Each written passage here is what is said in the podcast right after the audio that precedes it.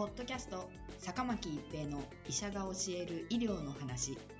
この番組は大学病院の内科医であり医学博士である坂巻が疾患や予防医療といった医療に関してお話しする番組ですそれでは今回の番組をお楽しみください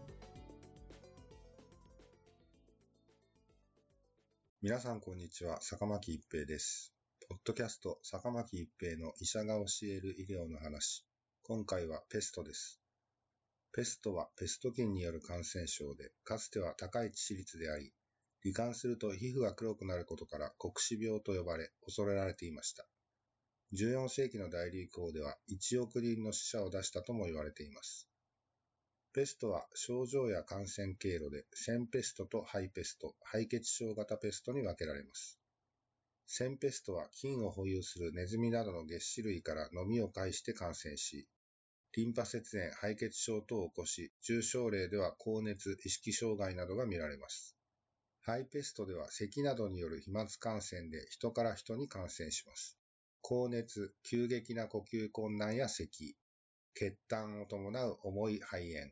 強烈な頭痛、嘔吐などの症状があり、発症から24時間以内に致命的となる可能性があります。肺血症型は局所症状がないまま全身に伝播して肺血症を引き起こします。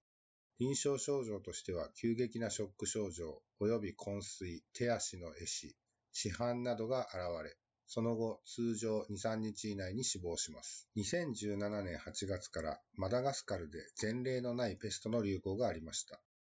2017年8月1日から11月24日までにマダガスカルで感染の確定患者、可能性の高い患者、疑い患者が合わせて2384人が報告されました。死亡者は207人、死率9%となりました。マダガスカル保健省は11月25日に都市型のハイペストを封じ込めたことを公式に発表しました。しかし、マダガスカル中央部にはペストが常在しており、ペストの流行期が9月から4月までは続くことから、2018年4月までは注意が必要であるとしています。ペストの予防としては、患者やネズミ、犬、猫のような動物の体液や排泄物への接触を避ける。肌の露出を避け、虫除けを使う。ハイペストの流行地では人混みを避け、医療機関などでは必要に応じマスクを着用する。ハイペストが疑われる患者と濃厚接触した場合には、抗菌薬の予防内服が勧められる。1週間は体温の測定をして、高熱が出た場合には速やかに医療機関を受診する。などがあります。治療薬としては抗菌薬による治療があります。特にハイペストでは早期治療が重要です。抗菌薬はストレプトマイシン、ゲンタマイシンといったアミノグリコシド系抗菌薬、ドキシサイクリンのようなテトラサイクリン系抗菌薬、レボフロキサシン、シプロフロキサシンといったキノロン系抗菌薬などが用いられます。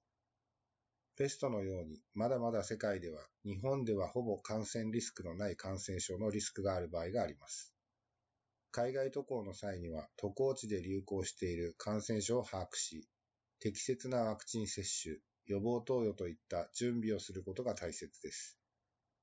ポッドキャスト、坂巻一平の医者が教える医療の話。今回はペストでした。ありがとうございました。ポッドキャスト坂巻一平の医者が教える医療の話今回の番組はいかがでしたか？